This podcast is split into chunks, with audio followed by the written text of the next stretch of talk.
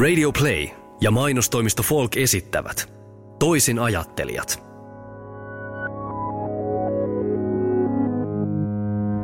Tervetuloa rakkaat kuuntelijat mainostoimisto Folk Finlandin ja Bauer Median toistaiseksi viimeiseen Toisinajattelijat podcastin jaksoon. Tämä on 9. kaiken kaikkiaan ja tänään on vähän semmoinen fiilis, että juttua tulee piisaamaan enemmän kuin tarpeeksi. Meillä on nimittäin vieraana radioamatööri, taikuri, Suomen UFO-tutkijat ry:n tutkimuspäällikkö, toisinajattelija Heikki Kulju. Tervetuloa. Ja vielä lisätään siihen, että puheenjohtaja. Puheenjohtaja nimenomaan. Tärkeä titteli. Mitä kiitos kutsusta, mukava tulla. Mitä sulle kuuluu? Kiitos, oikein hyvää kiirettä. Piisaa, vaikka pitäisi olla periaatteessa vähän niin kuin eläkkeelläkin, mutta ei sellaisesta ole niin kuin mitään havaintoa. Mennään asiaan. Mulla ainakin itsellä sormet syyhyy sen verran, että nyt mä haluan kuulla kaiken, mitä me ehditään tässä jutella. Sä oot sanonut, että on aivan selvää, että emme ole yksin. Se on kyllä itsestään selvää, joo. Ellei niin sanottuja UFO-ilmiöitä olisi olemassa, niin se olisi paljon suurempi ihme kuin se, että niitä ei olisi. Että kyllä se on, niistä on noin 1 miljoona havaintoa viimeisen 100 vuoden aikana, ja tietysti tästä 1 miljoonasta voidaan puolet selittää jollain tavalla, siis ne on selitettäviä niin sanottuja luonnollisia tapahtumia, tai esimerkiksi lentokoneita, meteoriittia. Planeetta Venus on usein aiheuttaa virhehavaintoja ja niin edelleen ja niin edelleen. Drones, nämä dronet on nyt, joka on aiheuttaa aika paljon sellaisille ihmisille, jotka on niitä vielä nähneet, niin niistä tulee virhehavaintoja. Mutta sitten tämä toinen puoli, ehkä niistä vielä voidaan selittää 20-30%, mutta sitten jää se parikymmentä %. Ja ne on sitten niitä aika kovia tapauksia. Ja niitä on ympäri maailmaa. Ei pelkästään Suomessa tai USAssa. Ennen luultiin, että kylmän sodan aikana, että tämä on tällainen länsimainen ilmiö, joka on vain länsimaissa. Mutta nyt kun muurit on purettu ja on yhteydet tuonne itärajan taakse, niin on todettu, että siellä on vähintään yhtä paljon tapahtunut tällaisia niin sanottuja UFO-ilmiöitä kuin täällä lännessä. Että se on ihan joka maassa. Kuinka näitä ilmiöitä tutkitaan? Jos teille tulee ilmoitus jostain, että nyt on jotakin epäilyttävää toimintaa näkynyt jossain, niin mitä te teette ensimmäisenä? No, tämähän tapahtuu sillä tavalla, että me saadaan nämä ilmoitukset netin kautta, eli Fufora, fufora.fi, fufora.fi, siellä on sivusto, jossa voidaan ilmoittaa näistä tapauksista. Siellä on kyselykaavake ja siihen tehdään kaikki mahdolliset tiedot sitten tästä tapauksesta, jonka minä sitten vastaanotan. Kun mä olen vastaanottanut tämän ilmoituksen, niin mä jaan tämän jollekin mieluummin sillä tavalla, että se osuu maantieteellisesti vähän oikean. Että jos esimerkiksi tapaus on tullut täältä Helsingin alueelta, niin jollekin tutkijalle, joka asuu täällä Helsingissä, niin hän hoitaa sen. Tai sitten, jos kysymys on vaikka Turusta, niin sen alueen tutkija hoitaa sen. Ja siitä lähdetään sitten selvittämään. Riippuu siitä hyvin paljon, että minkälainen tapaus on kysymyksessä. Monet voidaan oikeastaan hoitaa sillä tavalla, että suoraan kun mä näen sen tapauksen, niin siitä voi jo päätellä, mikä siellä on. Että onko tämä todellinen vai voidaanko tämä selvittää jollain tavalla. Ja mä teen siihen sitten niin sanotun tutkijakommentin. Ja jos se vaatii enempi työtä, niin sitten tämä paikallinen tutkija joko soittaa. Ja jos se on todella kovan luokan tapaus, niin hän käy, tai meitä voi useampikin käydä sitten tutkimassa paikan päällä, suorittaa haastattelut ja näin poispäin. Mikä on semmoinen viimeisin niin sanottu kovan luokan tapaus, joka teille on tullut? No oikeastaan viime vuonna oli sellainen tuolla Rantasalmella, joka oli aika hämmästyttävä monessakin mielessä, että siinä oli kokijana 2 10-vuotiaista poikaa. No nyt tietysti voidaan ajatella, että tämän ikäiset kaverit voi keksiä jotain, mutta tämän tapauksen ilmoitti ensinnäkin poikaan opettaja. Tämä tapahtuu kouluaikana välitunnin aikaan, jotka oli, osa porukasta oli pelaamassa jalkapalloa ja nämä kaksi poikaa oli ollut siellä takapihalla. Ja siihen koulun takana olevan tien päälle laskeutuu tällainen aika kookas, olisikohan ollut 4-5 metrinen laite, kävi siinä noin 2 metrin korkeudessa ja sitten se nousi puitten tasolle, siinä oli isoja koivuja takana ja salaman nopeasti hävisi siitä yhtäkkiä silmänräpäyksessä. Mutta näkyy sitten kuitenkin siellä, kun se meni sinne järven suuntaan itään päin, niin pienenä pisteenä, pojat sanoivat, että se näkyy vielä sitten siellä hetken aikaa. Mm. Ja tässä oli huono tuuri se, että opettaja, joka oli kyllä siellä valvomassa, niin just oli katsomassa toiseen suuntaan tai itse asiassa laittamassa tällaista kiikkua, joka oli jotenkin heitetty sieltä sen yläoren ympäri, ja hän oli ottamassa sitä sitten tytöille sitä pois, niin hän ei nähnyt ja harmitteli sitä. Mutta sitten koska tämä vaikutti niin mielenkiintoiselta tapaukselta, me käytiin ihan paikan päällä sitten haastattelemassa ja todettiin ensinnäkin, että nämä pojat oli aivan loistavia niin kuin kertojia siis siinä mielessä, että ne muisti yksityiskohdat erittäin hyvin ja siinä oli muutamia sellaisia yksityiskohtia, mikä tekee tästä erittäin mielenkiintoisen, oli se, että nämä pojat ei olisi voinut mistään keksiä, koska siinä oli sellainen, kun ne kuvasi sitä laitetta, siis sitä lentolaitetta, eli UFOa, niin siinä oli sellaisia yksityiskohtia, jotka on hyvin harvoin esiintynyt. Mutta on kuitenkin, ei edes kaikki UFO-tutkijat ole tietoisia siitä, mitä ne kuvasi sitä lentolaitetta ja minkä näköisiä, niin kuin antennin näköisiä, jos oli valo päässä. Mm. Sellaisia tappia oli siinä, jota ei niin kuin voisi keksiä sillä tavalla, että on vain hyvin rajoitettu määrä tuollaisia tapauksia, mitä on nähty. Tämä oli yksi tällainen yksityiskohta ja sitten tosiaan, kun haastateltiin opettajaa, opettaja tunsi tietysti nämä pojat. Ne oli uskonnollisesta perheestä. Niillä ei ollut mitään historiaa tällaisesta konfabulaatiosta ja sepittelystä. Ja molemmat pojat kertoo niin kuin samalla tavalla näistä, vaikka ne haastateltiin erikseen. Tämä oli aika lailla niin kuin mielenkiintoinen juttu. Tämä tapahtuu kuitenkin siinä kylän niin kuin aika keskustassa, mutta mielenkiintoista oli, että silloin ei siinä rantatiellä, mikä oli siellä koulun takana, ei ollut mitään liikennettä. Mutta sehän ei kestänyt montaa sekuntia, että se vaan niin kuin kävi ja nousi ja häipyi. Mikä sen tarkoitus oli, sitä voi vaan kuvitella. Mikä sun mielipide on siihen, että mikä näiden ufojen tai maan ulkopuolisten olioiden tai hahmojen syy on siihen, että ne tulee kurkkaamaan tämän? Siinä voi olla moniakin syitä, koska he pitää maapalloa erikoisena paikkana, mielenkiintoisena paikkana. Tällaisissa kontakteissa on sanottu, että maapallo on jalokivi. Et me ei tajuta, minkälainen paikka, mitenkään ainutlaatuinen paikka on maapallo. Ne sanoo, että useat asutut planeetat on rakennettuja, siis sisäänrakennettuja. Ne ei ole niin kuin pinnalla, ne ei ole elementtien vaikutuksen alaisina ollenkaan. Että ne on niin kuin pinnan alla ja ne on tehty teknisesti, koska ne on teknisesti hyvin kehittyneitä. Ainakin suurin osa. Tietysti maailmankaikkeudesta löytyy kaiken tasoisia. Ja yksi on se, että ne on huolestuneet maapallon tilasta. Se on yksi kaikkein tärkeimpiä juttuja. Ne on olleet huolissaan siitä jo pitkän aikaa. Monestakin seikasta ne sanoo, että me tuhotaan, kulutetaan meidän resurssit täältä.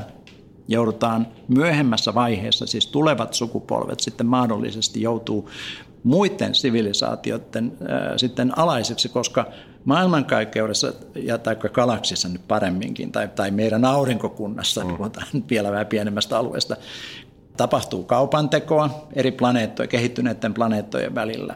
Näin ne on ilmoittaneet, ja siellä on kulkureitit, mikä tuntuu kummalliselta, kun ajatellaan avaruutta, mutta siellä on kulkureitit, on vartioidut kulkureitit ja sitten tällaisia sekundäärisiä kulkureittiä, jotka ei ole vartioitu, jotka voivat olla vaarallisia, koska meitä on monenlaisia olioita kaikki ei ole kehittyneitä ja myöskin rikollisuus ja tällainen vallitsee myöskin muualla, että se ei ole niin kuin maapallon ongelma.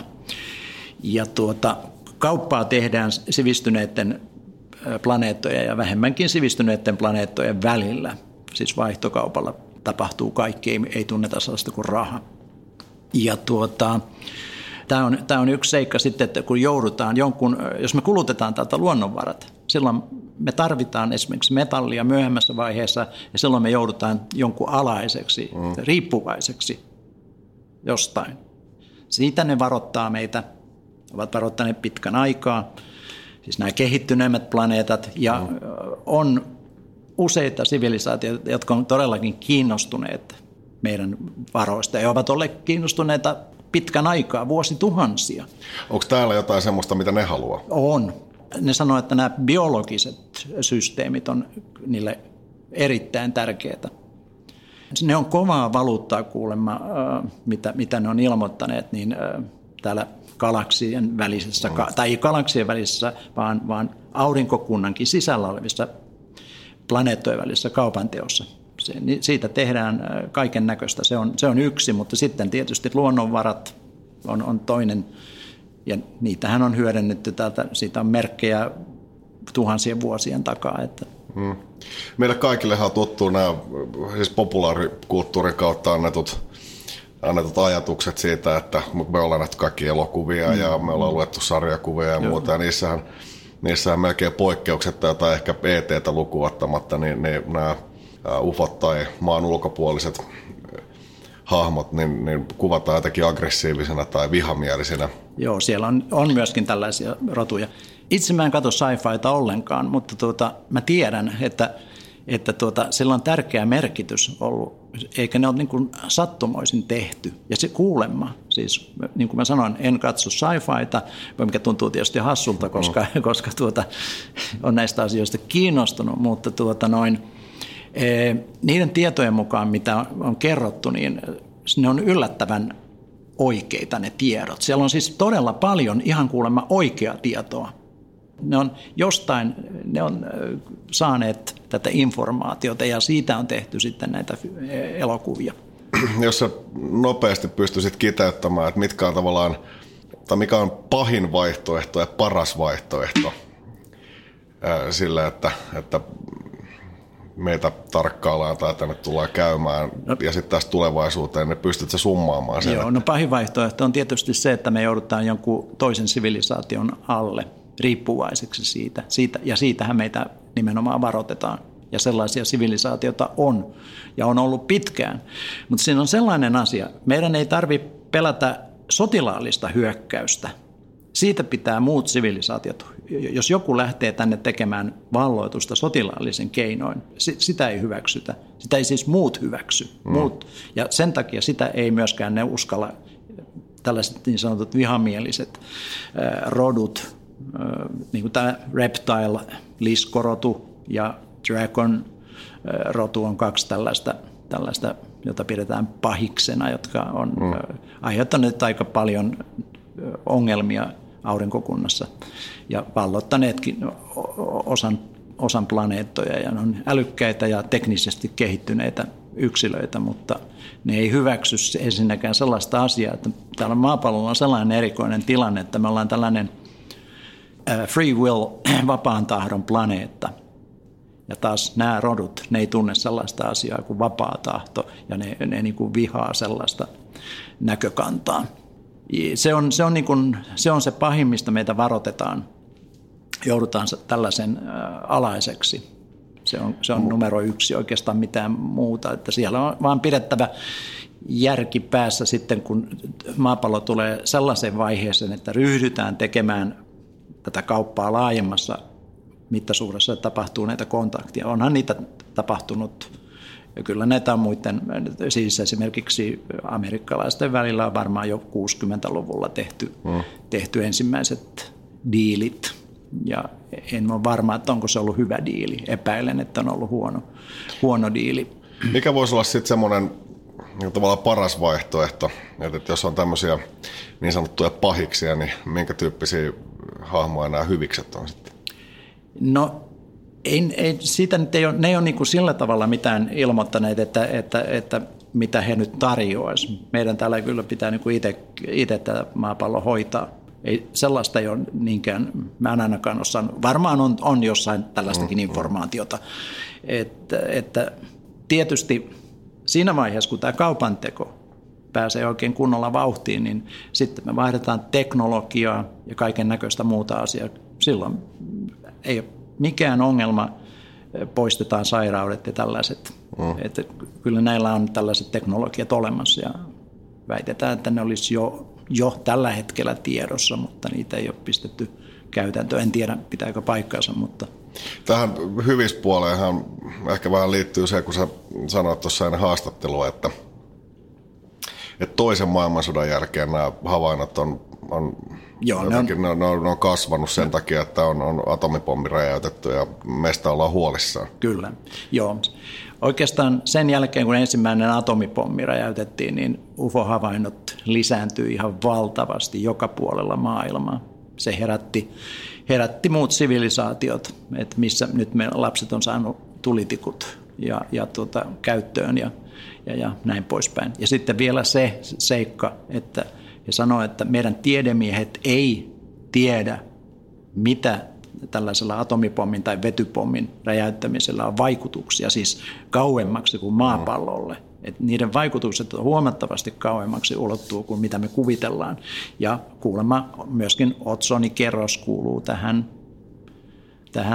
samaan kategoriaan. Ja siitä ne on erittäin huolissaan.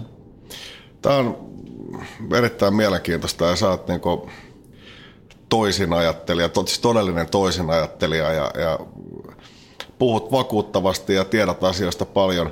Minkälaisia ennakkoluuloja sua kohtaan koetaan? No en mä tiedä oikeastaan, ei nyt hirveästi sellaisten ihmisten kanssa, josta tästä ryhtyy keskustelemaan. Ensinnäkään ihmisillä ei ole kovin hirveästi tietoa näistä. Ja sitten on se porukka, joka on täydellisiä skeptikkoja, jotka uskoo tiedemiehiin täydellisesti, että ei ole mitään muuta kuin me täällä mahdollisesti. Ja ne kaikki on niin kaukana, että ei ne voi tulla tänne ja muita tällaisia lapsellisia. Yhtä lailla kuin 200 vuotta sitten oli melkein mahdottomuus vielä täältä mennä USAhan. Ja nyt kun lennetään muutamassa tunnissa ja suihkukoneet menee parissa tunnissa, 3 tunnissa, niin nämä mittasuhteet muuttuu niin nopeasti, että ei ole niin kuin ymmärretty, että heillä on menetelmiä, kun on teknisesti kehittyneempi rotu. Ne pystyy käyttämään portaaleja ja menemään niiden läpi ja mustien aukkojen läpi ja jotain muita tekniikkoja käyttämällä. Et pystytään tämä aikaelementti eliminoimaan. Se ei ole niin kuin se. Ja kyllä nythän on viime vuosina alettu puhumaan. Ja kaikki tämä informaatio on ollut jo aikaisemmin täällä niin sanotulla huuhaa-puolella tiedossa. On puhuttu mustista aukoista. Muistan, että 70-luvulla mä luin ensimmäisen kerran jonkun suomalaisen henkilön, hän näki tällaisia niin sanottuja jatkuvia unia, siis, jotka toistuu yö toisen jälkeen, jossa hän teki avaruusmatkoja. Ja hän kirjoitti ne aina ylös, ja mä sain lukea osan näistä teksteistä. Niin siellä mä muistan nähneen ensimmäisen kerran, kun hän kertoi, että kun ne matkusti mustien aukkojen kautta toiselle planeetalle. Mutta nythän se on tullut, kyllä nyt tiedemiehetkin puhuu jo näistä samoista asioista, matkustetaan black hole läpi ja niin edelleen, että ei se niin kuin, ne muuttuu koko aika. Oletko sä ollut toisinajattelija koko elämänsä ajan vai oletko sä kokenut jonkun semmoisen tietyn hetken? No kyllä mä oon oikeastaan pikkupojasta lähtien, silloin kun muut luki Akuankkaa, niin minä yritin löytää tietoja hypnoosista ja itse asiassa olin 14-vuotias, kun ensimmäisen kerran hypnotisoin. Ja tämä nyt oli vain niin kuin yksi alue, mutta mä olin kiinnostunut tietysti kaikista tällaisesta tuntemattomasta alueesta.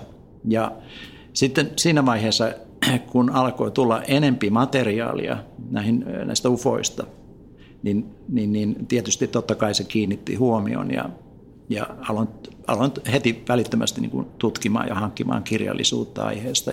Että oikeastaan sieltä 70-luvun tai oikeastaan 68-7 kieppeiltä lähtien, että siitä eteenpäin on tullut tutkittua näitä asioita. Ja 74 perustettiin tämä Suomen UFO-tutkijat. Tai korjaan 73. 74 tulin itse jäseneksi siihen sitten. Tämä onkin mielenkiintoinen juttu myös, että kuinka UFO-tutkijaksi tullaan tai kuinka UFO-tutkijaksi tavallaan validoidutaan, niin kun sä sanoit, että teillä on ihmisiä ympäri maata, niin tavallaan, että kuka saa natsat toimia UFO-tutkijana ja mikä siinä on se? Joo, siinä on sellainen, ensinnäkin tietysti täytyy olla yhdistyksen jäsen ja vähintään 6 kuukautta. Sen jälkeen sitten joka haluaa ryhtyä UFO-tutkijaksi, niin sitten meillä on tällainen hakemus, jossa on aika paljon kaiken näköisiä kysymyksiä, mitkä liittyy tähän alaan. Et toisin sanoen katsotaan, että mitä hän tietää näistä, ja useimmiten me tiedetään nämä henkilöt, ne on ollut meihin jo aikaisemmin yhteydessä ja ollaan juteltu heidän kanssa. Et tarkistetaan, että on tällaiset perustiedot ja sitten pyritään vielä kouluttaan ja näin poispäin. Oletetaan, että meitä suomalaisia ruvettaisiin tarkkailemaan pikkasen tarkemmalla silmällä, niin onko ufoilla tai heidän kaltaisillaan hahmoilla tietoa siitä, että esimerkiksi sinä olet tässä maassa tai tällä alueella se johtava tutkija? Oletko sä se tyyppi, johon otetaan tavallaan ensimmäisen kerran sitten yhteyttä? Vai? No sitä mä en tiedä, mikä niiden tekniikka ja taktiikka on, mutta siitä mä olen 100% varma, että heillä on database joka ainoasta maapallon ihmisestä. Mä olen ihan vakuuttunut siitä. Ne tietää joka ainoan ihmisen täällä, nämä kehittyneemmät rodut. Eli en usko, että olisinko minä siinä listalla ensimmäisenä, tuskinpa. Heillä on joku varmaan paremmat kriteerit sitten millä tavalla he ottaa yhteyttä. Ja vielä nyt kun tästä yhteydenotosta, niin nehän sanoo, että ongelma maapallolla on se, että täällä ei ole sellaista henkilöä, johon voisi ottaa yhteyttä. Nyt kun puhutaan, että jos ufoja on olemassa, miksi ne ei laskeudu tuonne Ronald Trumpin puutarhaan sinne Valkoisen talon taakse? Niin, tai käy juttelemaan vähän Putinin kanssa. Kyllä. Eli jos hän laskeutuisi siihen Valkoisen talon nurmikolle, niin ensimmäisenä ne ammuttaisi. Se olisi niin kuin siellä katolla on miehet ja lentokielto kaiken lisäksi siinä ympärillä. Se on niin kuin ensimmäinen. Eli ne on ilmoittaneet nimenomaan tämän suureksi ongelmaksi, että meillä on täällä 200 maata tai enemmän, jossa on jokaisessa omat johtajat, ja ne on ristiriidassa sitten vielä toistensa kanssa. Täällä ei ole ketään sellaista, joka pystyisi niin kuin maapallon asioita hoitamaan. Se on suuri probleema, ja sen takia ne on muuttaneet taktiikkaa. Tiedän, tai on ollut huhuja 60-luvusta lähtien, että esimerkiksi Amerikan erääseen presidenttiin oltiin yhteydessä. Ja siitä on erilaista huhua. Kerro vähän tarkemmin tuosta asiasta. Siinä oli sillä tavalla, että eräs presidentti Roosevelt näillä oli sotilastukikohdassa jonkun rodun kanssa tapaaminen, sellainen rotu kuin Pleiadias tiettävästi. Ja niillä yhteistyön ehtona oli se, että vetypommia ei ammuta. Roosevelt ei hyväksynyt tätä tai sitten hänen sotapäälliköt. Ja niin tämä diili loppui siihen. Siitä ei tullut mitään. Kunnes kerrotaan, että toinen rotu otti yhteyttä jonkun ajan kuluttua. Sama presidentti. Ei, niin, sama presidentti, joo. Ja siitä olisi lähtenyt siellä sitten tämä yhteistyö, joka on siellä Area 51-alueella, alue 51, ja siinä vieressä olevalla ennen kaikkea siellä S4, S4-alueella. Ja tätä on jatkunut nyt sitten vuosikymmeniä. Ne on saaneet teknologiaa, ja siitähän on muodostunut ihan oma systeemi siellä. Mitä siellä tapahtuu sitten? Onko sinulla tietoa siitä, että mitä se... En tarkasti tiedä, mutta sitä on olemassa kyllä aika paljon kaiken näköistä tällaista, että siellä on tällaisia niin sanottuja whistleblowers, jotka on pilliinpuhaltajia, jotka on vuotaneet tietoa. Esimerkiksi siellä on yksi lentolaite, piti jo tuossa aikaisemmin sanoa, että kaikki ufot, mitä tuolla nähdään, niin ne ei ole välttämättä minkään toisen sivilisaation laitteita. Siellä on ufotyyppisiä, jotka voi olla just esimerkiksi amerikkalaisten laitteita. Siellä on sellainen kuin TR3B, TR3B, kolmiomuotoinen laite, jota on nähty ympäri maapalloa 83 lähtien, jolloin sanotaan, että ne ensimmäisen kerran sai sen toimivaksi. Suomestakin on muutamia ilmoituksia, ja tämä olisi tällainen UFO-tyyppinen laite. Ei vielä niin edistyksellinen kuin näillä muilla sivilisaatioilla, mutta pystyy lentämään erittäin lujaa, paljon lujempaa kuin nämä nykyiset suihkuhävittäjät. Sillä on leijumiskyky paikallaan, ne on äänettömiä ja ties mitä muita juttuja. Joskin niin kuin eräs suomalainen kontaktihenkilö se sanoi, kun kysyin tästä TR3B:stä, niin hän sanoi, että mä kysyin, että tiedätkö tästä mitään, onko tällainen olemassa? Sanoin, että kyllä se on olemassa, mutta se on sellainen mopoauto. Aha, okay. Ja tämä oli erittäin hieno se kuvaus siitä, että se tekniikka on kuitenkin jo edistyksellistä, mutta se on vielä mopoautotasolla verrattuna näihin muihin. Ja ne on yleensä mustia kolmioita ja niitä on nähty aika paljon, mutta tekniikkaa on saatu näitä muilta roduilta. Ja kerrotaan myöskin, että ei se ollut ihan ongelmatonta. 67-luvulla alkoi tapahtua ilmeisesti juuri tämän yhteistyön takia aika paljon tällaisia ihmisten sieppauksia. Niitä tapahtui erittäin paljon. Ne niin kuin lähti käsistä se tilanne, ja kerrotaan, että armeija päätti hyökätä, tällainen tieto on olemassa. Ja löytyy ihan henkilöstä, joka selvisi sitä hengissä ja menetti sormensa ja tuli tuohon rintakehään iso vaurio, mutta hänet saatiin pelastettua, kun ne hyökkäsi sinne. Yli 60 erikoissotilasta kuoli siinä hyökkäyksessä. Mm-hmm. Ja tämä yksi mies todisti kongressin edessä. Siitä löytyy YouTubesta ihan videoja.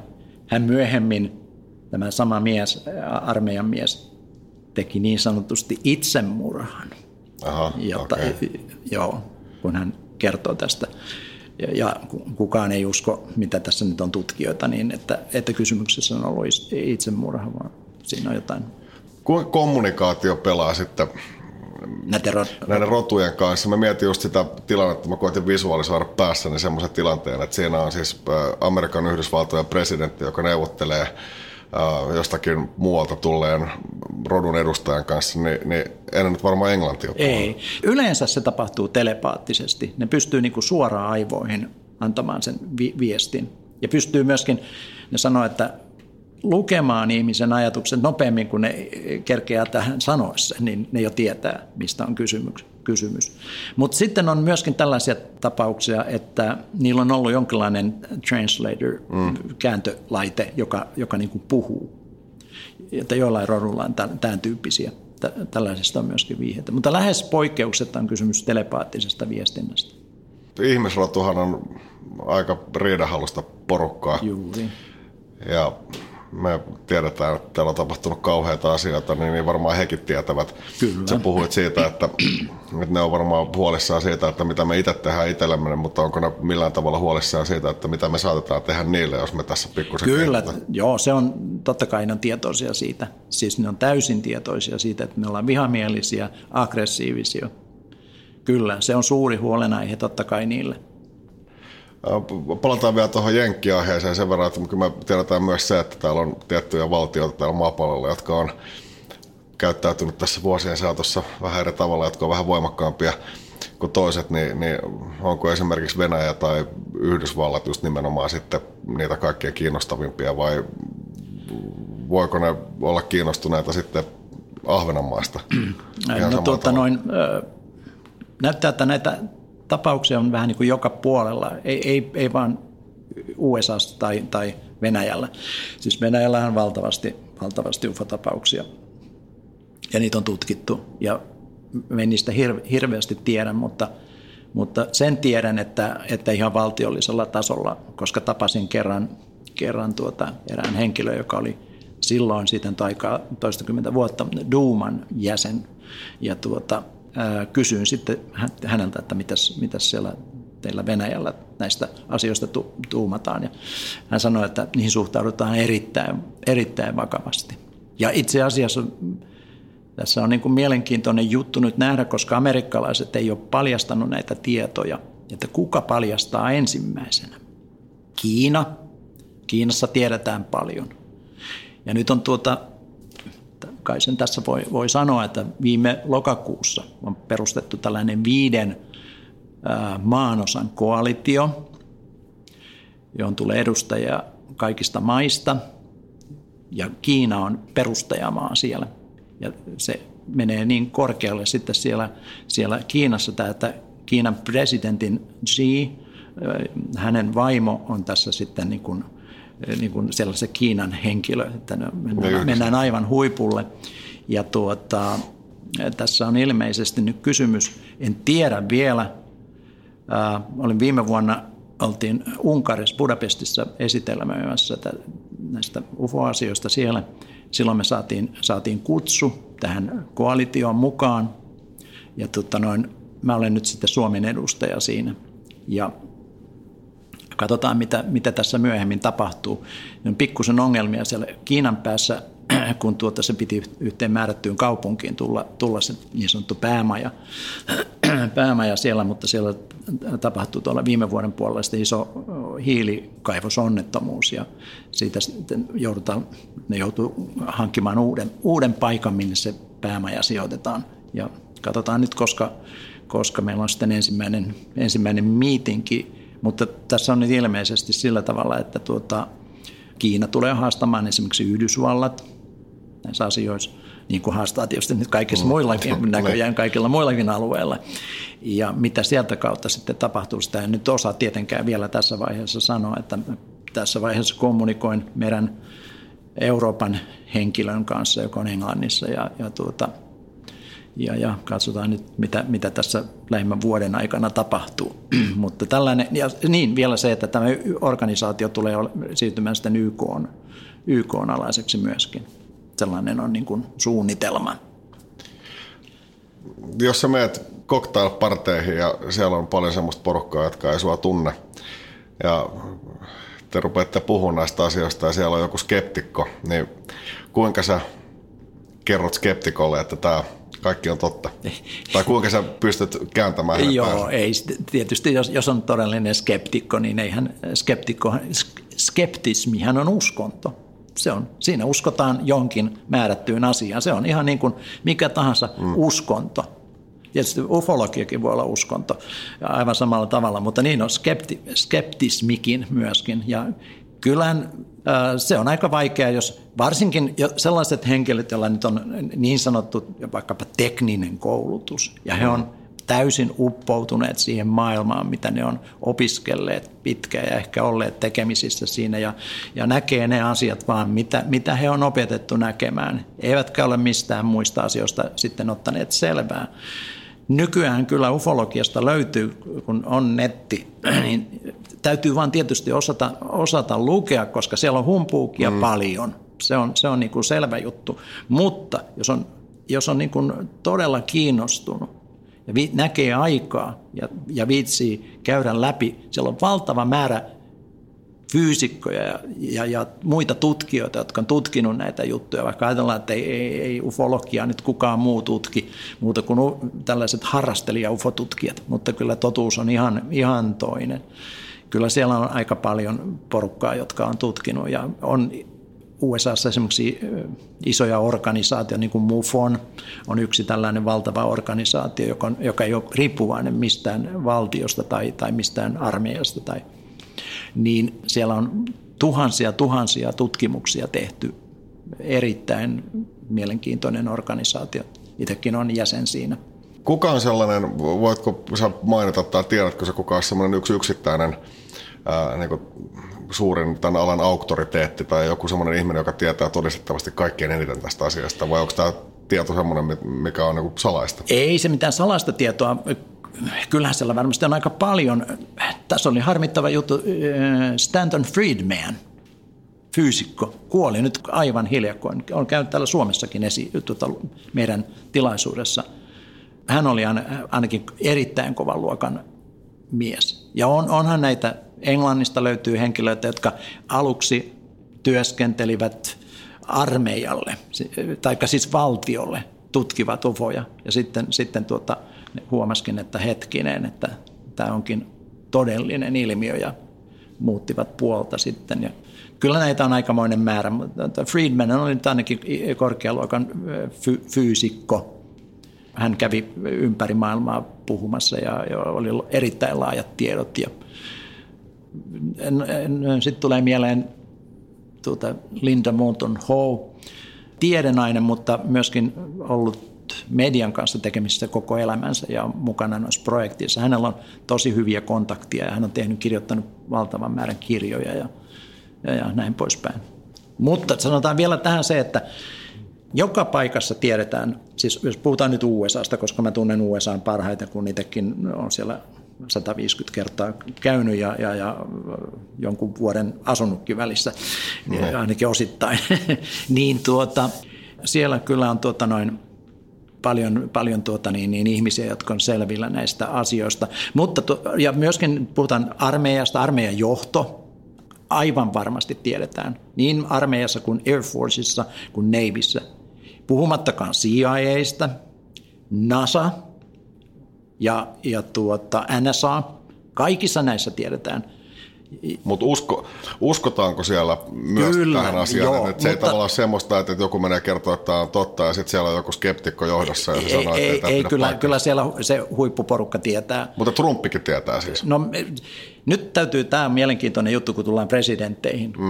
Välttämättä Trump ei tiedä. Tässä on mielenkiintoinen juttu tämä Amerikan presidenttiasia. Ensinnäkin mä voin sanoa, että ainakin vähintään 4 presidenttiä on nähnyt niin sanotun UFOn. Siis 4 presidenttiä. Onko se sattuma, että 4 presidenttiä on nähnyt UFO? Ja he ovat siis ihan, niin kuin, että on todistettavasti tapahtunut, että he ovat nähneet joo. sen. Palataan tähän ihan just, koska mulla oli ajatuksena kysyä sulta se, että jos ihminen näkee UFOn ja hän vaikka neuvottelee sellaisen kyllä. UFOn kanssa, joo. niin eikö se ole semmoinen tilaisuus, minkä jälkeen ainakin mun mielestä voisi ajatella, että ihminen niin kuin flippaa, että se jotenkin muuttuu tai että se ei pysty käsittelemään tuollaista asiaa. No kyllä, se pitää paikkansa. Tietysti näyttää kuitenkin siltä, että nämä on niin valikoituja nämä kontaktit, että ne ei ole niin kuin vahingossa sattuvia. Se on tässä niin kuin mielenkiintoista. Ne ei mun mielestä ole, vaikka se näyttää kyllä sille henkilölle, että tämä on vahinko. Ja nämä, mitä on ollut tällaisia sieppauksia, niitä on useita. Niitä on useita hyvin tutkittuja tapauksia 60-luvulta lähtien. Mä en ollenkaan usko, että ne on ollut vahinkoja. Niin, että ne valkkaa semmoiset tyypit, jotka ne tietää, että selviää siitä. Joo, kyllä. Okay. kyllä. Ja sitten nämä jenkkien presidentit, sä olet puhumassa siitä, että siellä on jo useampi. Ajatellaan esimerkiksi Jimmy Carter. Hän näki silloin uransa alkuaikana aika hyvän havainnon, jos paikalla oli 20 muuta korkea-arvoista virkamiestä.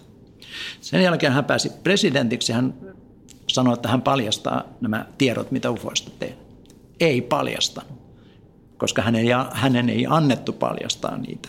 Aha. Ja kun tätä kysyttiin, Carterhan oli vielä tällainen uskonnollinen mies, niin se oli hänelle erittäin kova paikka, kun hän oli mennyt lupaamaan nämä tiedot.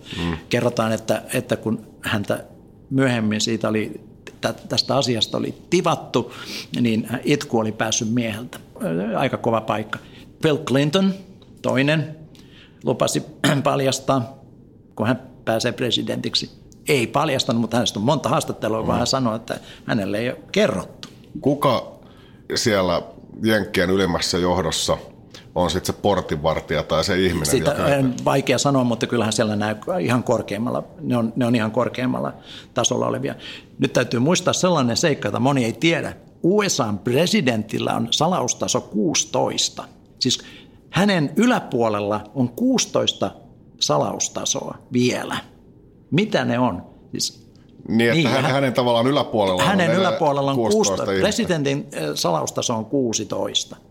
Eli kuka on ykkönen? Presidentti, niin, kuka on ykkönen, aivan oikein. Siellä on näitä korkeita sotilaita. Ne on ykkösiä varmaankin. Ja väittävät vielä sellaistakin, että sen ykköstason yläpuolella on vielä joku cosmic-taso. taso sellaisia tietoja on saanut. Mutta presidentti on tasolla 16, eli nehän sanoo, että presidentit tulee ja menee, niin kuin nyt onkin. Että niin. Ne on vaan virkamiehiä ja ne on niin, se 4 vuotta tai mitä nyt onkin, 8 vuotta sitten virassa. Ja sitten taas mies vaihtuu, että se ei ole niin kuin loppujen lopuksi niin tärkeä virka kuin miltä nyt ehkä näyttää. Tämä kaikki on mielenkiintoista ja kuulostaa aika villiltä. Mikä on sun mielestä kaikkein mielenkiintoisin tai omituisin tai villeen havainto, kohtaaminen, johon sä oot törmännyt, onko se tiedot? Kyllähän niitä on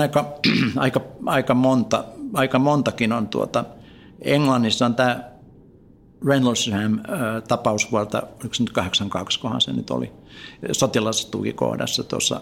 Siellä oli tällainen, silloin siihen aikaan oli Naton tukikohta, se oli tällainen kaksoistukikohta Iminghamin kaupungin lähellä Itä-Englannissa ja siellä tapahtuu niin kuin tällainen UFO-havainto siis 2 perättäisenä yönä ja kaikki nämä henkilöt, jotka oli tässä osallisia, niin kun aina sanotaan, että joo, että nämä havainnoitsijat oli epäpäteviä tai jotain muuta vastaavaa, niin tässä oli nyt ammattilaisia sitten kaikki. Oli ensin turvamiehet, koulutetut turvamiehet ja sotilashenkilöt ja nähtiin tutkassa ja niin edelleen. Siinä on vaikka miten paljon yksityiskohtia, siis sellaisia. Saatiin laskeutumisjäljet, kipsijäljet niistä ja saatiin valokuvia, mutta valokuvat armeija vei. Niitä ei koskaan tullut tietenkään. Mutta ääninauha onneksi on vielä säilynyt, kun nämä sotilaat meni sinne, niin yksi nauhoitti ja se löytyy jopa netistä. Koko tapaus, kun he kertoo, kun he lähestyy sitä.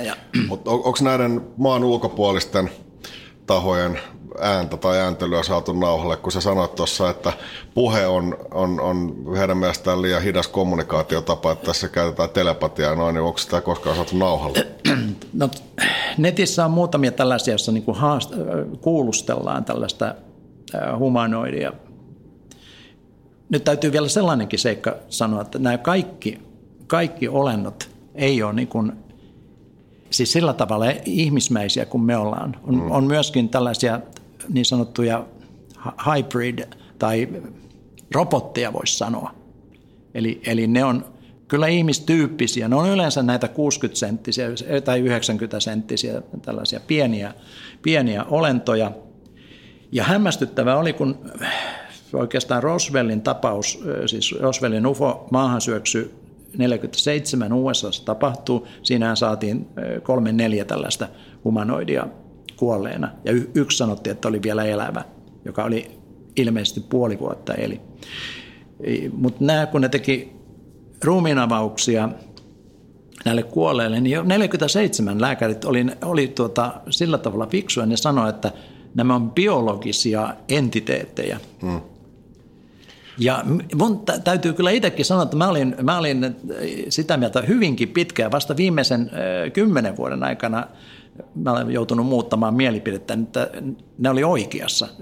Nyt on kyllä selvinnyt ihan varmana, että todellakin näin on. Ne on robotteja osaksi. Siis ne käyttää. Mutta niitä on ilmeisesti siis kaiken kokoisia, kaiken näköisiä.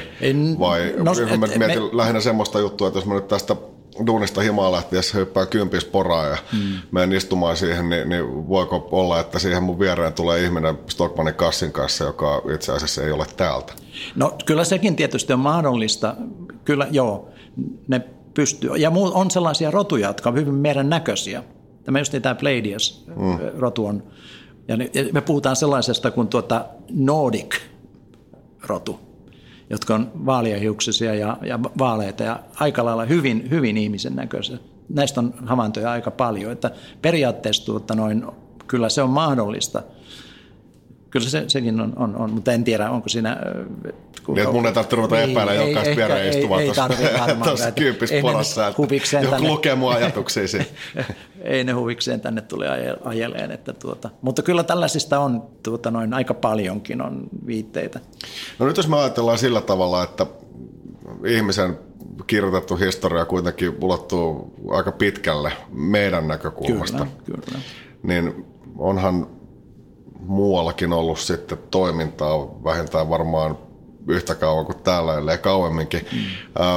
Onko mitään tietoa tai arvausta siitä, että minkälainen UFO-kohtaaminen on saattanut tapahtua vaikka keskiajalla? Ja kuinka semmoiset ihmiset, keskiajan ihmiset on suhtautunut tämmöiseen? Koska siinä ollaan oltu tavallaan varmaan vielä vähän enemmän ihmeessä kuin nykyään. Kyllä, ja on viitteitä siitä. Kyllä näitä ilmiöitä on tapahtunut kaiken aikaa. Ei se ole mitenkään että tämä olisi nykyajan keksintö. Kyllä siitä historiasta löytyy vaikka miten paljon tällaisia viitteitä siitä. Ylipäätään siitähän sanotaan, että se on yksi teoria, että nämä vieraat rodut on tavallaan niin kuin kehittäneet tämän meidän ihmisrodun noin 250 000 vuotta sitten. Geenimanipulaatiota käytetty alkuihmistä, väitetään, että siinä on niin kuin 3% geeneistä on sitten heiltä. Ja sellainen esimerkiksi sumerilaisten historia kertoo, että meistä tehtiin niin kuin, ne loi tämän rodun työläisiksi. Niin kuin aikaisemmin oli jo puhetta tuosta kaivostoiminnasta ja tällaisesta, niin ne nimenomaan tarvitsi työläisiä. Ja ne kehitti tällaisen rodun. Siinä tuli vain sellainen ongelma, että se tuli niin kuin älykkäämpi kuin mitä ne tarkoitti. Ja siitä, ne on ihmeessä, että mitä ne on tullut luoneeksi. Joo, juuri näin. Ja jopa tällainen juttu, että se on niin kuin yhden kerran tuhottu, eli tarkoittaa, mitä nyt on säilynyt meidän tietoja, esimerkiksi vedenpaisumus. Se on, väitetään, että se on niiden aiheuttama, että ne päätti tuhota tämän. Mutta siellä oli sitten yksi toinen rotu, joka osan niin kuin pelasti. On nyt säilynyt tämä Noan tarina. Se ei ollut kyllä Noa nimeltään, mutta sillä ei ole mitään merkitystä. Ja ei ollut myöskään vene, vaan ainakin englanninkielisestä tekstistä puhutaan submersible, eli vedenalainen. Ne rakensi sellaisia. Sillä ainakin yksi perhe ja sukulaiset selvisi ja selvisi muitakin, jotka oli korkealla. No nyt tuosta pitää ottaa myös kiinni, koska nyt kuulostaa siltä, että sä oot varmaan joutunut hankaluuksia tai ainakin selittämään näitä asioita, jos on hyvin uskonnollinen ihminen, joka uskoo tähän meidän tavallaan tähän luomisteoriaan, mitä me ollaan esimerkiksi koulussa tai jossain tuolla kirkossa kuultu, niin minkälaisia keskusteluihin sä päädyt tämmöisten? No joo, kyllähän siinä tietysti jotkut uskoo ihan kirjaimellisesti, että näin on tapahtunut, mutta siinä on sillä tavalla juuri, että kun näitä vierailuja on täällä ollut, niin nämä alkuihmiset, nehän on ymmärtäneet, että ne on jumalia, koska ne on niin paljon kehittyneempiä ja niin paljon korkeammalla tasolla, niin niitä on pidetty jumalina ja kaiken lisäksi ne on itse halunneet vielä sitä, koska ne on helpompi hallita, kun ne esiintyvät jumalina. Onko ufoilla jumalia? Tämä on hyvä kysymys. UFO tarkoittaa tietysti, ymmärrän mitä tarkoitin, mutta sanotaan se tässä, että UFO eli Unidentified Flying Object, eli tunnistamaton lentäminen. Koneella ei ole, mutta siis... Kyllä, eli humanoidella tai ET:llä. Niin, onko se extraterrestrial? Ne sanoo, yllättävää on, että ne sanoo, että on korkeampi voima tai tällainen, joka on kaikkien yläpuolella. Siis se ei nyt ole sellainen Jumala kuin meidän kristinusko kertoo, mutta se on varmaan vähän sen yläpuolella. Se on vielä vähän sen yläpuolella, Eli on sellainen lähde, source, niin kuin englanniksi sanotaan, tai tällainen. Joo, mutta ne ei sillä tavalla ole, niin kuin, että mun käsitykseni, en mä tiedä tarkkaan tietenkään kaikkia näitä yksityiskohtia, mutta näin mä oon ymmärtänyt, että ei nyt mitään sellaista palvontaa ole, mutta joka tapauksessa on sitten se... Ja onko tämä yhteinen kaikille roduille, että siellä ei ole sitten niin kuin jokaisella rodulla omaa...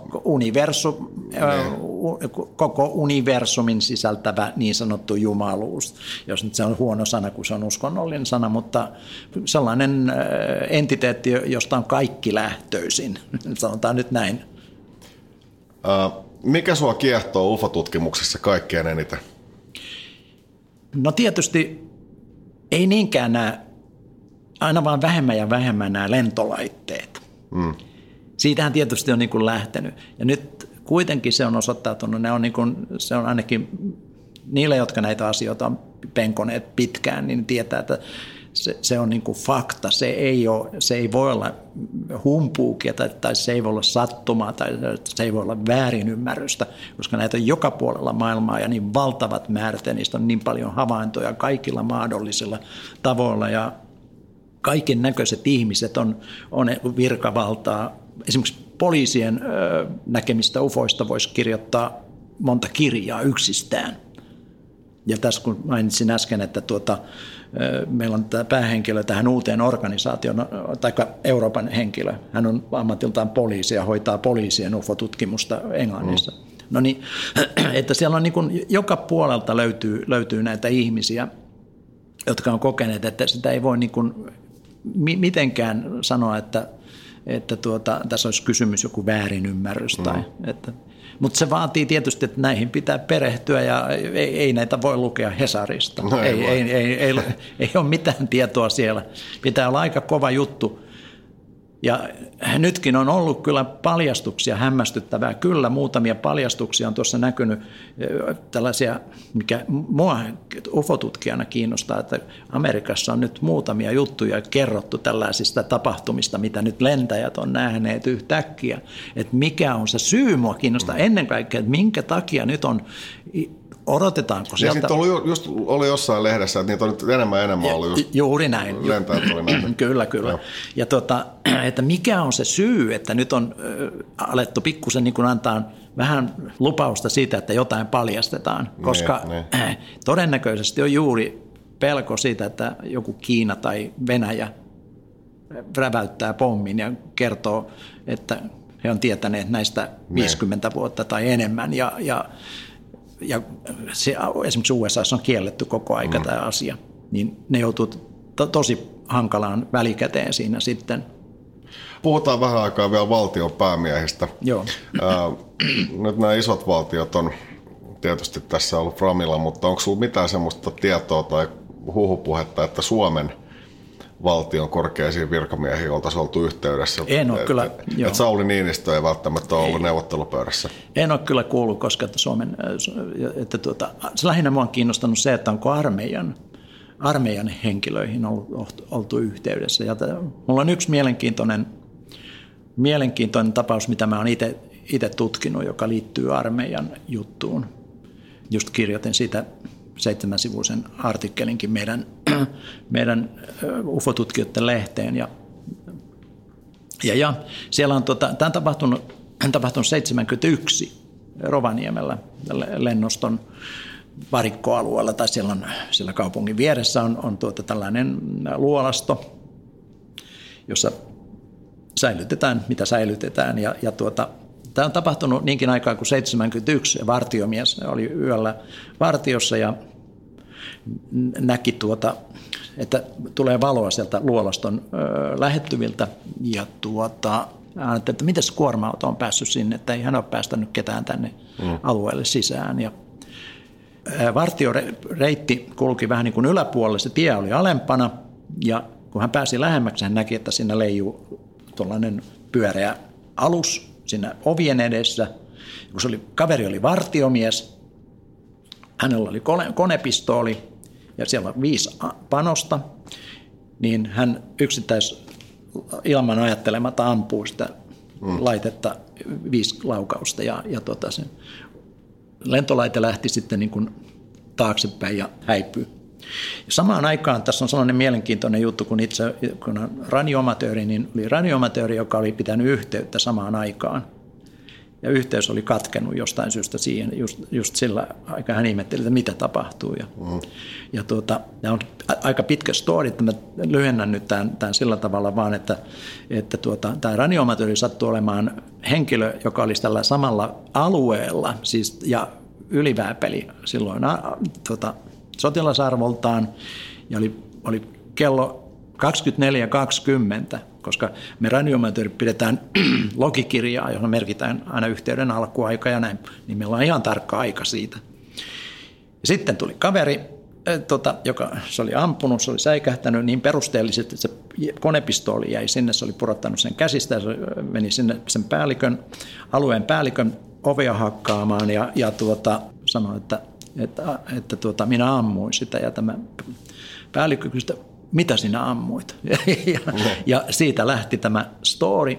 Sitten ne oli löytäneet, joskin tämä henkilö, joka on vielä elossa, ja on puhunut hänen kanssaan nyt useamman tunnin ja kun hän on radiomatööri, niin me ollaan myöskin pidetty yhteyksiä tietämättä tästä asian yhteydestä jo aikaisemmin. Hän sitten vahvisti tämän koko tapauksen ja on elossa ja puhuu omalla nimellään. Siinä mielessä vielä tämä varusmies ei antanut käyttää omaa nimeään, mutta hänkin oli yllätys armeijassa töissä silloin, kun tämä asia tuli selville. Hän on ilmeisesti menehtynyt syöpään nyt aika viime vuonna, mutta hän on vielä hengissä. Mun tarkoitus, että mä menen käymään, kun mä saan tuon uuden lentsikan tuolta, niin Rovaniemellä tässä kesän aikana vielä kuvaamaan tämän logikirjan, jossa on tämä.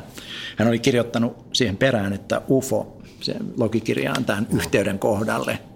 Ja mä haluan saada siitä dokumentin. Mutta tässä on mielenkiintoista, että tässä on henkilö, joka on ollut niinkin lähellä tätä tapausta ja tietää niistä tutkimuksista ja kaikki yksityiskohdat. Että, joskin tämä varusmies, hän oli hyvin pelokas ja ei halunnut ensiksi puhua asiasta, mutta mä tiesin, koska tämä tuli sillä tavalla mun tietoon, että kämppäkaveri oli kertonut, että hänen kämppäkaverilleen sattui armeijan aikana tällainen mielenkiintoinen, kummallinen tapaus. Ja hän tiesi kaikki nuo yksityiskohdat, mitä siinä oli tapahtunut. Ja mä olisin ikinä saanut tietoa tästä tapauksesta, ellei olisi eräälle mun sukulaiselle kertonut tästä. Ja hän taas, tämä sukulainen tiesi tämän mun kiinnostuksen asiasta, niin otti yhteyttä. Ja sitten vielä löydettiin, kun tiettiin nimi, niin löydettiin henkilö ja monia muita yksityiskohtia. Tähän liittyy vielä sellainen mielenkiintoinen yksityiskohta, että kertoo tämä henkilö, että heillä oli Tikkakoskella vuosia sen jälkeen joku tällainen kantahenkilökuntajuhla. Ja sanoi, että ja kun oli sotilaita, ne oli sotilasjuhlapuvuissa, sanoi, että sitten siellä tämän tapauksen yhteydessä tuli siviilihenkilö ja kyselemään häneltä tästä tapauksesta. Mm. Ja hän ihmetteli, että miten hän tiesi niin paljon siitä. Ne. Eli kyllä meilläkin on, ja sellaisia vihjeitä olen saanut, että kyllä Suomessakin jotain näistä ilmeisesti tietään ja pidetään kirjaa. Ja ihmettelisin, ellei pidettäisi. Se olisi kummallista. Sanotaan, että joku meidän kuuntelijoista on sitä mieltä, että hän on tehnyt havainnon. Mm-hmm. Niin kuinka siinä tilanteessa toiminta? Otetaan yhteyttä? Joo, kannattaa mennä sen nettisivulle, eli meidän nettisivu, Suomen UFO-tutkijoiden nettisivu löytyy fufora.fi. Sieltä löytyy tietysti Googlella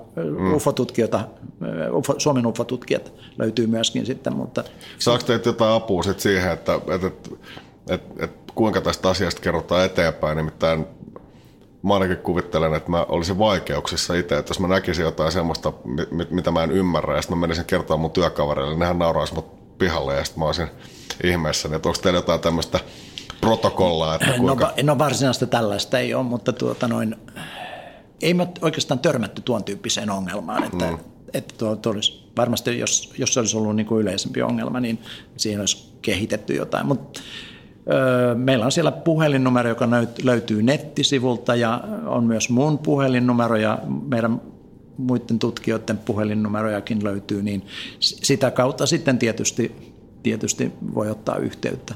Mutta se on niin kuin se ensimmäinen tehtävä, että tekee tämän ilmoituksen ja nehän menee sillä tavalla meillä siellä, että ne on nimettömänä. Me nähdään vaan henkilötiedot, että voidaan ottaa yhteyttä, mutta ne, jotka käy lukemassa näistä tapauksista, niin heidän tiedot pysyy sitten salassa, että siinäkin mielessä ei tarvitse, jos pelkää joutuvansa omituisen kirjoihin. Niin kyllä, juuri näin, niin ei tarvitse omaa nimeä sitten saada näkyviin sinne.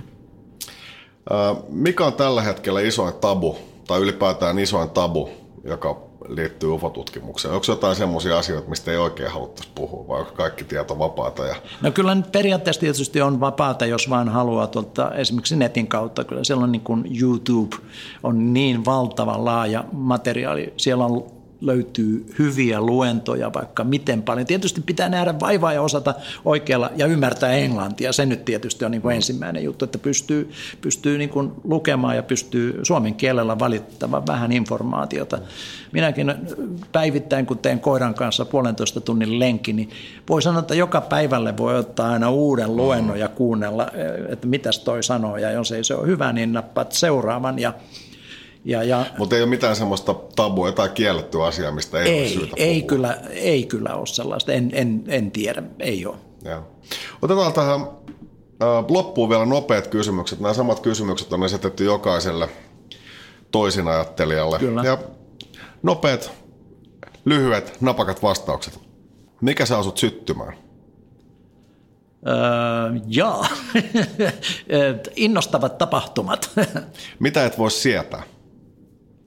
Sillä tavalla, että oikeastaan mä vihaan sitä, että kun mä näen, että joitain ihmisiä haukutaan, pistetään niin kuin matalaksi ilman, tai kun luullaan, että itse on niin kuin parempi. Se hermostuttaa mun meikäläisen välittömästi. Mitä sä kadut? No ei mitään suurta sellaista aihetta, mitä katuisin. Milloin sä ymmärsit ensimmäisen kerran uivasi valtavirtaa vastaan? Kyllä varmaan jo aika pikkupoikana, kun mainitsin aikaisemmin, tutkin hypnoosia 12-vuotiaana, kun muut luki, tai 11-vuotiaana, kun muut luki Akuankkaa, niin kyllä se on hyvä lähtökohta. Miltä sä oot omalta osaltasi kaikkein ylpeä? Mistä asiasta? No varmaan, että mä oon pystynyt aika hyvin niin kuin toteuttamaan sellaisia asioita, mitä monet ihmiset ei ole pystynyt toteuttamaan ja vielä omalla tavalla, omalla tavalla vielä suoriutunut näistä menestyksekkäitä yrityksiä ja pystynyt toteuttamaan kaiken näköiset mielihalut, lentsikat ja lentämiset ja 150 USA-reisua ja talo Floridasta ja kaikkea tällaisia. Nämä nyt on tietysti... Ei ne nyt mulle ole sillä tavalla niin tärkeitä, mutta monet ihmiset ajattelee, että tuo voi olla kova juttu. Mutta olen pystynyt tällaisia toteuttamaan, niin ehkä mä oon näistä tyytyväinen. Paras ja huonoin päihde, jota olet kokeillut? Nyt kyllä täytyy sanoa, että mä oon aika absolutisti, että voi sanoa, että viinankaan kanssa niin kuin tekemisestä. Voi sanoa, että yhden ainoan kerran armeijan aikana oli pikkusen, että askel vähän meni niin kuin sivuun, ja se on oikeastaan ainut. Että tupakkaa mä poltin 7 vuotta, mutta siitä on niin pitkä aika, että ei enää. Niin, rikos on vanhentunut. Joo, se on kyllä, voi sanoa, että ei tuolla alueella. Mä oon ollut kyllä aika kunnollinen, jos nyt näin voi ajatella. Ja sehän on suhteellinen käsitys, mikä on hyvää ja mikä on pahaa. Se on totta. Joo. Oho, se oli... Toisinajattelijat podcastin 9 jakso ja kiitos Heikki Kulju, oli ihan mahtavaa jutella ja todella mielenkiintoisia juttuja. Toivottavasti, että kuuntelijatkin vähän rupeatte ajattelemaan asioita tämän kuunneltuaan eri tavalla. Katsotaan, saadaanko me jatkossa 2. kausi aikaiseksi vai ei. Tässä kohtaa Folk Finland ja Bauer Media kiittää kaikkia ja erityisesti tosiaan Heikki, hyvää kesänjatkoa ja hyviä havaintoja. Kiitoksia. Oli mielenkiintoista. Kiitos. Kiitos.